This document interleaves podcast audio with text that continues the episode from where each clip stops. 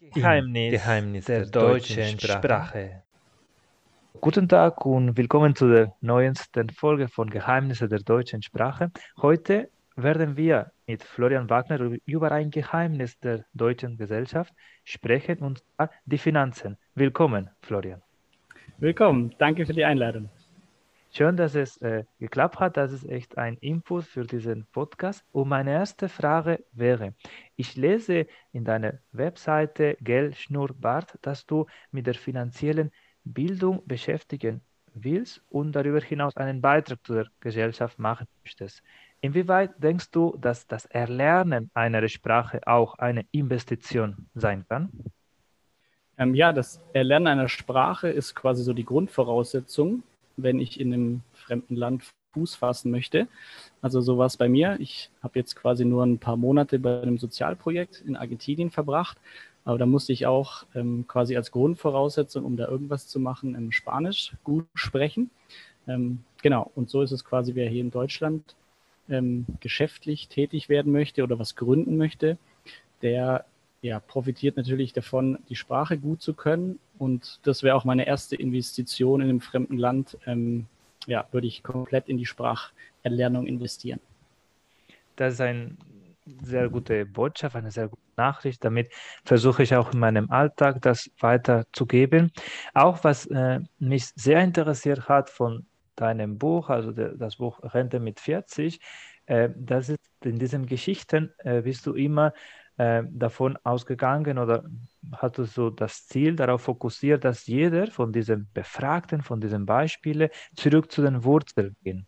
Und ich mhm. fand es äh, ein bisschen so wie diesen Satz, äh, ich habe Medizin studiert, also von Hippokrates, das sagt, dass äh, wichtiger ist zu wissen, welche Person diese bestimmte Erkrankung hat, als umgekehrt, als zu wissen, welche Krankheit eine Person hat. Und da die Frage wäre, inwieweit ist auch die finanzielle Bildung personalisierbar? Äh, ja, also finanzielle Bildung ist sehr stark personalisierbar, weil sie einfach abhängig ist von Personen. Also unser Schulsystem, zumindest in Deutschland, sieht finanzielle Bildung absolut nicht vor. Das heißt, ich muss mir das aus anderen Quellen beibringen. Und ähm, daher unterstütze ich quasi auch die Persönlichkeiten, die einfach jetzt ein bisschen öffentlicher werden und dem Auftrag gerecht werden, sei es in Form von einem Blog, jetzt wie bei mir in einem Buch oder einem YouTube-Kanal, dass sie anhand von einer persönlichen Geschichte oder nur über ihre Art, wie sie speziell was erklären, finanzielle Bildung der Menge zugänglich machen. Deshalb halte ich es für sehr personalisierbar, vor allem weil auch jeder unterschiedlich lernt. Manche, manche Leute spricht der und der nicht an, andere fühlen sich aber viel mehr verstanden von einer anderen Person, obwohl die die gleichen Inhalte sagen deshalb ist es, glaube ich, sehr wichtig, dass wir möglichst unterschiedliche Zugänge zum Thema finanzielle Bildung schaffen. Und das hat bei mir definitiv auch letztes Jahr funktioniert, mittels des Hörbuchs. Das war ein, eine sehr angenehme Lektüre, kann ich den Zuhörern empfehlen. Und ich habe auch mitbekommen, dass aktuell ein Videokurs äh, läuft. Könntest du ein paar Details dazu sagen? Mhm, genau, also ich habe vor vor zwei Jahren habe ich quasi ein, ja, ein, schon mal ein, ein Buch verfasst. Das habe ich aber ohne einen Verlag gemacht, sondern einfach nur selbst und auf dem Blog veröffentlicht. Und in dem Buch habe ich alle Grundlagen, die mir damals geholfen hätten im Bereich äh, finanzielle Bildung, wie kann ich investieren, wie kann ich sparen, zusammengefasst. Und das haben über 2000 Leute mittlerweile schon gelesen.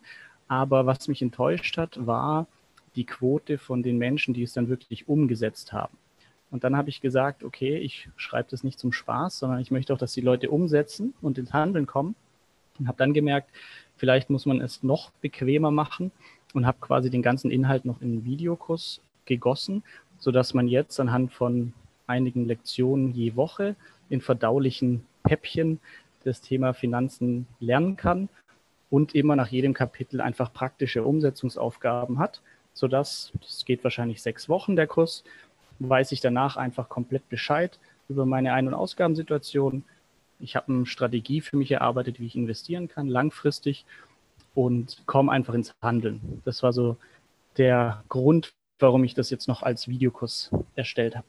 Das heißt, eine Möglichkeit, mit einem niedrigschwelligen Zugang in die Tiefe über dieses Thema zu gehen. Genau, richtig. Und noch eine letzte Frage, wenn wir zurück in diese Thematik von der Sprache gehen. Ich habe dich bereits im, in einem äh, spanischsprachigen Radiosender, in dieser Radio Stuttgart, erlebt. Hättest du eventuell einen Tipp, also wenn du so fließend Spanisch sprichst, wie könntest Ach. du einfach den Zuhörer sagen, hast du einen besonderen Tipp, wie du, also welcher Bezug hattest du mit dieser Sprache, damit du das so über verschiedene Themen, so wie in diesem Interview, das äh, so ausführen kannst? Mhm. Ja, also Sprache lernen ähm, ist so aus meiner Erfahrung, ich habe zwar hier in Deutschland ähm, ein paar Kurse gemacht mit den Grundlagen der spanischen Grammatik, aber als ich dann einfach zwei Monate vor Ort in Argentinien war, ähm, wo ich in der Schule geholfen habe, wo die Kinder einfach kein Englisch konnten. Das heißt, man musste Spanisch sprechen oder nichts. Ähm, das hilft ungemein, also in dem Land vor Ort zu leben.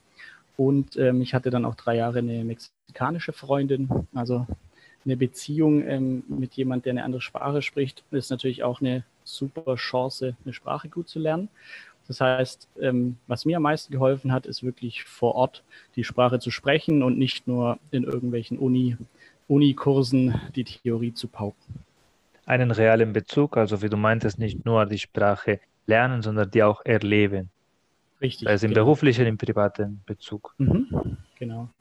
Sehr schön. Jetzt würden wir auf diesen Teil gehen, indem du mir ein Thema vorschlagen würdest, damit ich einen fünfminütigen Vortrag machen kann. Okay, dann wäre das Thema, wann sollte man mit finanzieller Bildung anfangen? Also sollte finanzielle Bildung Teil vom Schulsystem werden oder nicht? Oder soll man das so privat lassen, wie es bisher auch, auch vollzogen wird? Alles klar, lass mir kurz überlegen. Mhm. Heute will ich mich mit dem Thema finanzielle Bildung in der Schule befassen. Zuerst will ich aber einen kurzen Aufbau des Vortrags skizzieren. Erstmal werde ich über die aktuelle finanzielle Bildung im Schulsystem in meiner Heimat in Spanien berichten, dann über die sozialen Hintergründe von dieser aus meiner Sicht fehlenden Finanzbildung. Dann werde ich noch auf die Unterschiede zwischen des Finanzwissens zwischen Deutschland und Spanien berichten und abschließend werde ich über meine persönliche Meinung, über mein Fazit sprechen. Inwieweit ist Finanzbildung ein Grundthema, lässt sich Zweifel in, dem Mann, in der Schule kaum sowohl dass die Fachbegriffe als auch den Umgang mit dem Geld oder mit den Krediten oder mit den Banken für sich lernen kann. In, obwohl äh, ganz viel Studiengänge um das Thema Management von Finanzen oder von Immobilien oder von anderen finanziellen Produkten gibt, dass es kaum in der Grundschulbildung wieder gespiegelt zu sehen. Das hat aus meiner Sicht der Hintergrund, dass primär die Familien sich dazu zuständig gefühlt haben.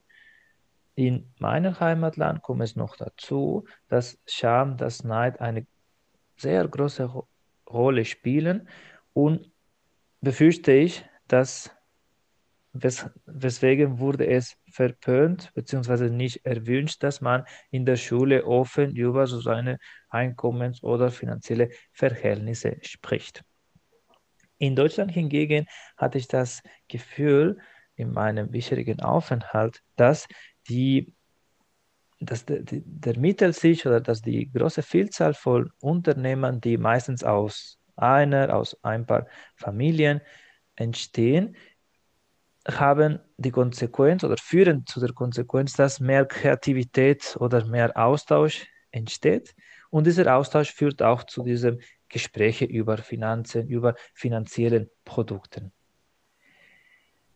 In, in, in, an, in Anspruch zu nehmen, diese Ressourcen, ist ein, im Endeffekt eine schwierige Aufgabe. Und wie es meistens so, dass erst nach der Grundschulausbildung, nach den ersten Erfahrungen, wie zum Beispiel eine Wohnung kaufen oder eine Familie gründen, wird man mit diesen Fragen, mit diesen Grundsätzen der, der Finanzen konfrontiert. Ich kenne das so in meiner persönlichen Erfahrung, dass erst meinem beruflichen Einstieg, mit meinem ersten Gehalt oder mit meinem ersten unbefristeten Vertrag, ich mir erst Gedanken machen habe, was ich damit mache, wie ich damit umgehe. Und ich habe sowohl elektronische Angebote, wie zum Beispiel dein Buch, also das Buch Rente mit 40 letztes Jahr, als auch verschiedene Seminare, die ein spanischer Beratungsunternehmen angeboten hat. Was ich damals sehr gut in Erinnerung habe, sind nicht nur die Inhalte, sondern auch die Möglichkeit, sich über dieses Produkt oder über diese Seminare mit anderen auszutauschen, diese Mitwirkung oder dieses Gemeinschaftsgefühl, dass man über etwas Neues spricht, hat als, äh, als Konsequenz oder, oder bringt jedem dazu bei, sich mehr zu interessieren, mehr Neugier in die Sache zu haben und im Endeffekt offener für neue Ansätze zu sein. Zusammengefasst lässt sich feststellen, dass die Finanzbildung leider im Schulsystem vernachlässigt ist. Ansonsten wären nicht so viele Angebote für Nachwuchs oder für zu spät kommen oder für äh, Einsteiger in der, im Erwachsenenalter vorhanden. Da ist noch, bleibt noch offen, wer wird über diese Finanzbildung sprechen und in welchem Rahmen, sei es mit Fördermitteln oder aus privaten Initiativen, bestimmte Initiativen ergreift werden müssen, damit die Bevölkerung die Chance hat, besser mit seinen Finanzen umzugehen. Das wäre soweit. Ich bedanke mich für die Aufmerksamkeit und ich stehe natürlich offen, falls du Fragen dazu hast, Florian. Äh, ja, sehr gerne. Also ich kann mich den meisten Ausführungen äh, anschließen, also sehe ich sehr ähnlich. Mich würde noch interessieren, ähm, hättest du denn einen Vorschlag, wenn du das System heute neu gestalten könntest, wie würde das aussehen? Welche Themen würden beigebracht? Ähm, das heißt, mit was würdest du anfangen und in welchem Alter würdest du anfangen? Ich finde das äh, immer, ich habe das äh, immer wieder, also in meiner Schule, das war eine katholische Schule, das Thema Spenden zum Beispiel war sehr wichtig. Und damals ging es auch darum, wie sammeln die diese Spenden. Das war so mein erster Bezug sozusagen zu Finanzen in diesem schulischen Alltag. Und da würde ich genau nicht nur über die Spenden, also natürlich ähm, ähm, für soziale Zwecke. Spendieren ist äh, keine verkehrte Sache. Aber ich würde darüber hinaus sagen, naja, wie können wir diese, diesen Betrag, wenn jemand, wenn jeder so fünf oder zehn Euro spendet, wie kann man das äh, wachsen lassen, indem man das nicht nur auf einen Sparschwein legt, sondern vielleicht in andere Produkte mit Unterstützung von den Eltern oder so. Und damit würde ich anfangen, damit man weiß, was ist Sicherheit, was ist sozusagen äh, dieses Vermögen aufzubauen, damit in der Zukunft mit, was weiß ich, äh, ab, also nicht mit 10, sondern mit 18, mit 20, diese, äh, diese Einkommen oder diese Beträge für etwas Größeres nutzen kann. Also ich würde ein bisschen über so Visionen, über Träume, über ein bisschen so Zeitmanagement, über genau, welche so nachhaltige Ziele könnte dieses Geld haben. Und ich würde so vielleicht so im Alter von 10, 11 Jahren anfangen. Also so, würde so die vierte, fünfte Klasse in Deutschland sprechen. Mhm. Okay. Ja, verstanden. Und ähm, hast du, was wäre deiner Meinung nach der größte Unterschied zwischen Spanien und Deutschland in Bezug auf Finanzen? Also in Deutschland ist Finanzen ein Tabu. Spanien weiß ich nicht. Du hast angedeutet ähnlich. Aber was würdest du so sagen, ist der größte Unterschied beim Thema Finanzen zwischen Spanien und Deutschland? Ich, will, ich hätte die, die Ansicht, dass nach, oder nach, laut meiner Ansicht wäre es so, dass in Spanien äh, viel mehr nach außen geäußert wird, inwieweit man es jedem finanziell gut oder nicht so gut geht. Und deswegen dieses, ähm, diese Äußerungen sind äh, ganz, ganz, ganz relevant, also auch für diese sozusagen Zuteilung, wer in welchem Schicht man ist. Ich äh, finde das so, dass in Deutschland jetzt nicht so ein großes Thema ist, äh, vielleicht so mit Ausnahmen von einigen Regionen, aber wo ich bisher mich bewegt habe, weil es jetzt nicht so wichtig, also dieses Äußere, also das Zeigen, dass man so was weiß ich, ne, also bestimmte Ohrringe, bestimmte Klamotten äh, hat, wäre jetzt nicht so relevant. Und auch, dass man, ähm, was die Finanzen angeht, in Spanien würde man nicht so offen zum Beispiel darüber sprechen, mit welchem Bank irgendeine Verträge oder irgendeine Versicherungen abgeschlossen hat. Ich gehe davon aus, es hat auch damit zu tun, dass immer noch in Spanien ganz viel über den Staat, es zum Beispiel diese Krankenversicherung oder sonstiges abgedeckt wird und man hat nicht so äh, die, vielleicht dieses Bedürfnis, diese Angebote zu vergleichen. Aber in, zusammengefasst wäre, wie gesagt, man äh, wirkt sich mehr auf das Äußere aus, auf diese so, auf diese Klamotten, auf, auf bestimmte so Objekte, Gegenstände, Auto und so weiter. Und zweitens, man hat vielleicht nicht so das Bedürfnis, das zu vergleichen, wie in Deutschland. Okay. Und ähm, wie ist so die Stimmung unter Berufseinsteigern oder jüngeren Menschen? Ähm, sehen die in Spanien positiv auf die wirtschaftliche Zukunft? Oder sagen viele, sie überlegen, in ein anderes Land zu gehen oder machen sich Sorgen? Ähm, was würdest du sagen, ist so die Stimmung bei den jungen, jungen Menschen, Berufseinsteigern?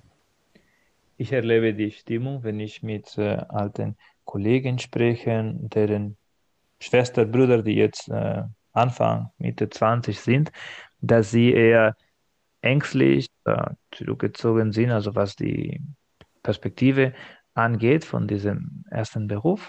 Einige überlegen sich, aktiv auszuwandern, andere warten noch ab, inwieweit mit einem, zum Beispiel mit einer staatlichen Lizenz, mit einem, ähm, mit einem Beamtenposition äh, eine Sicherheit haben, aber ich erlebe einfach mehr Unruhe wie damals so Anfang 2010, 2011. Also ich würde sagen, so die Zeit, die Zeit hat sich ein bisschen zurückgedreht. Mhm. Verstanden. Und so wäre ein üblicher erster Teil. Mhm. Jetzt würden wir also den zweiten Teil gemeinsam machen. Das heißt auch so Interaktion. Und hier geht es darum, eine fünf- bis siebenminütige Diskussion auszuführen, auch über ein anderes, komplettes, neues Thema. Mhm. Und ich würde dich dann darum bitten, so mit diesem Thema anzufangen und ein Statement dazu zu sagen. Und dann würde ich weitermachen, indem ich einfach eine gegenseitige, gegenseitige Position vertrete. Und übrigens, wie immer, äh, muss nicht die eigene Position, auch in der Prüfung werden wir auch über polemische Sachen gefragt. Es geht darum, mhm. dass man sich über die Rhetorik austauscht. Dann können wir beliebig losgehen. Möchtest du ein Thema aus dem, aus dem Finanzbereich oder ein ganz anderes Thema? Ich muss auf alles vorbereitet sein, im. Alles klar. Ähm, gut, dann mache ich jetzt mal das Statement. Also auf meinem Blog ähm, lege ich alle meine Finanzen offen. Da steht alles, was ich verdiene, verdient habe, ausgebe, Vermögen, komplett transparent. Und die These wäre, es würde uns allen helfen, wenn wir viel transparenter beim Thema Finanzen wären, weil wir dadurch mehr voneinander lernen können. Oder die Gegenthese, nee, das ist privat, man sollte nicht öffentlich über seine Finanzen sprechen. Dann würde ich natürlich ähm, dich ans Herz legen, dass du diesen Blog sofort einstellen solltest. Erstmal, mhm. es könnte sein, dass jemand dich nachverfolgen kann. Jetzt in der digitalen Zeit, das ist relativ einfach. Und man könnte zum Beispiel erwischen, wo du dich gerade bewegst, wo du dich aufhältst, wo du wohnst, wer deine Familie sind. Und wenn du so bestimmte Summen von Vermögen da einpflegst, es könnte sein, dass jemand einfach äh, dich entführen könnte oder einfach ein Verbrechen plant. Was sagst du dazu? Macht es dir nicht Angst, diese Zahlen öffentlich darzulegen? Mhm. Ähm, also es gibt genau immer die zwei Seiten, quasi, was ist der Vorteil, wenn man das macht?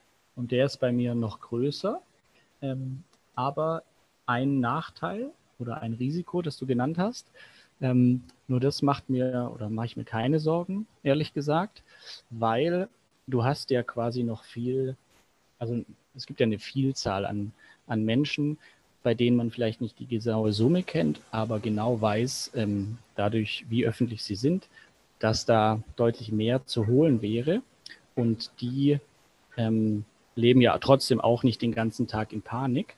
Also sei es nur ja, irgendein hoher Politiker oder ein Unternehmer, bei dem man auch Adresse und alles ergoogeln kann. Ähm, andererseits ist für mich immer der Punkt die Vorteile. Das heißt, ähm, dadurch, dass ich das gemacht habe, schreiben mir Leute mit ihren Zahlen und haben dadurch quasi schon Vertrauen. Und wenn man darüber spricht, kann man auch lernen. Wenn wir nie drüber sprechen, dann werde ich nie erfahren, da gibt es ja Leute, die geben weniger aus in dem Bereich. Oder da gibt es jemand, der verdient so und so was mit Aktien. Ähm, wenn ich das nie sehe, dann kann ich das auch nie für mich selber umsetzen. Das heißt, für mich würden die Vorteile noch überwiegen. Ich sehe einen Punkt, dass einige Vorteile dadurch entstehen. Aber es könnte sein, dass auch einige von diesen Menschen, die diese Zahlen sehen, jetzt nichts Bösartiges sozusagen planen oder was äh, gegen das Gesetz äh, verstoßen wollen. Dann, dass diese Zahlen, also was ich jetzt einfach auf dem äh, Blog äh, kurz überblicke, dass einfach sozusagen entsetzt oder äh, sie einfach den Kopf äh, noch den ganzen Nachmittag hängen bleibt, weil sie meinen, gut, das werde ich nie im Leben schaffen, da habe ich zum Beispiel versagt, da bin ich kein guter Familienvater oder kein guter Unternehmensberater, wenn ich äh, das so mit diesem Alter das nicht geschafft habe. Und das könnte eventuell so zur Enttäuschung aufführen in diesem sozusagen. Vergleichstheorie. Ich wollte auch so ein anderes Beispiel dazu einbeziehen. Also wenn jemand in irgendeinem Unternehmen anfängt, man sieht, dass ähnliche Produkte ganz viele so Likes oder ganz viele weitergeleitete Nachrichten bekommen, aber das eigene kaum eine Resonanz hat, das führt auch zu einer gewissen so, okay, also das, das bringt nichts, also zu einer gewissen Aufgebetendenz. Wie siehst du das? Mhm. Ähm, das das glaube ich, das ist absolut so. Nur das ähm, ist immer die Basis, um sich weiterzuentwickeln. Das liegt dann natürlich an der Einstellung von der Person. Wenn ich Unternehmer bin und ich habe ein Produkt und ich merke, auf dem Markt kaufen die Leute das Konkurrenzprodukt, dann kann ich entweder entscheiden, oh je, ähm, ich bin jetzt traurig und enttäuscht und ich mache nicht mehr weiter aber dann werde ich als Unternehmer sowieso sehr schnell insolvent sein. Oder ich nutze es als Chance und sage, okay, warum kaufen die das andere Produkt? Was ist daran besser als an meinem? Wie kann ich mein eigenes Produkt noch besser machen? Und genau gleich würde ich das auch bei dem Finanzthema sehen. Wer natürlich dadurch sagt, oh je, das schaffe ich nie und neidisch, wie auch immer, ähm, ja, ist einfach, kein, kann man so machen, aber ist keine gute Strategie für einen selber, dadurch gibt es eben eine große Anzahl an Menschen, die vom Mindset her so weit sind, dass die die Zahlen sehen und sagen, ah, ist ja interessant, ähm, der hat eine gleiche Ausbildung wie ich, ähnliches Gehalt, aber der schafft es viel, viel mehr monatlich zurückzulegen und zu investieren. Das ist ja eine super Chance. Jetzt kann ich ja gucken, wie der das macht und kann meine Situation dadurch auch verbessern. Also ähm, ich glaube, dass die Vorteile überwiegen, dass sich Leute sowas als Quelle nehmen können, um sich selber weiterzuentwickeln. Ich nehme so an, dass äh, diese Einstellung, dieses Mindset äh, ein primärer Faktor ist, um das sozusagen veröffentlichen zu dürfen. Da sehe ich aber die private Sphäre sehr im Gefahr und ich kenne das zum Beispiel andere Länder wie Schweden, diese steuerliche Daten, indem man so eine Straße, die Müller-Straße eintippt und man weiß so, in welcher Nummer wer was so gewinnt oder wie viel Steuer jemand zahlt oder zurückbekommt. Außer solcher kleineren äh, Bevölkerungen oder ähm, sozusagen ausgewogener Gesellschaften sehe ich immer, so, so weil es so Unterschied gibt zwischen den so viel verdienen und so wenig verdienen, einfach ein, ein, eine riesige Un Unstabilität oder wie, Schwierigkeit, das so offen darzulegen. Aber denkst du, das könnte ein Kompromiss sein, dass man so in kleinen Schritten, wie zum Beispiel, wie du meintest, also mit einem bestimmten Profil, sei es so Anfang 30 oder Anfang 20 Berufseinsteiger, ähm, was weiß ich, einen BWL, dass man das gegenseitig vergleichen könnte, um in einem späteren so Zeitpunkt das komplett öffentlich zu machen. Mhm. Wenn es ja, darum genau. geht, also mhm. Erfahrungen zusammen. Ja, genau. Also ich glaube, wir profitieren davon, wenn wir möglichst viel ähm, genaue Zahlen kennen von anderen Beispielen. Und ähm, deshalb im Vergleich zu dem schwedischen Modell ähm, würde ich das auch bevorzugen, wenn es immer noch auf freiwilliger Basis ist. Also ich kann selber entscheiden, ob ich das veröffentlichen möchte oder nicht. Ähm, und ich glaube auch, da gebe ich dir in dem letzten Punkt recht, ähm, dass es völlig ausreichend ist, dass da drin stehen kann, Ingenieur, 30, drittes Berufsjahr bei der Firma, die so viele Mitarbeiter hat, verdient dieses Geld, braucht so viel zum Leben in der Stadt und investiert so und so. Das hätte genug Informationen, um anderen in ähnlicher Situation zu helfen und man müsste nicht Namen und irgendwelche persönlichen Daten preisgeben. Ähm, das ist auch eine Sache, die ich auf dem Blog wahrscheinlich einführen werde, dass man anonymisiert, aber trotzdem sehr genaue Daten hat, was Alter, berufliche Ausbildung, Gehalt, Ausgaben, Investitionsstrategie angeht, um einfach hier so eine Vergleichbarkeit zu schaffen, damit wir lernen können, aber trotzdem die Privatsphäre geschützt ist für die, die es eben schützen wollen. Sehr spannend. Ich fand es einfach ein sehr gutes Beispiel einer möglichen Diskussion. In sich äh, Florian bringt uns dazu bei, dass man nicht über Finanzen im Keller lachen muss, sondern das öffentlich bespricht, sei es, wie gesagt, in einem Blog oder sei es so mit, dem, äh, mit den Bezugspersonen, also mit der Gemeinschaft darüber zu sprechen. Da ist natürlich sehr inspirierend auch für diesen Podcast, wo es darum geht, also die, die, die, die, das, dieses, äh, dieses Zurückgezogensein, dieser Scham, Deutsch zu reden, das einfach ähm, voranzutreiben, damit man einfach diese Geheimnisse sozusagen äh, fantasievoll gesagt beseitigt. Und da bin ich sehr äh, froh und ich äh, hoffe, dass wir genau weiterhin äh, im Kontakt sind, da wir auf unterschiedlicher Ebene auch Geheimnisse so aufdecken und versuchen so offen darüber zu sprechen. Besten Dank dafür und bis zur nächsten Folge. Hat Spaß gemacht, danke. Weitere Folge findet ihr in redcircle.com Geheimnisse der deutschen Sprache.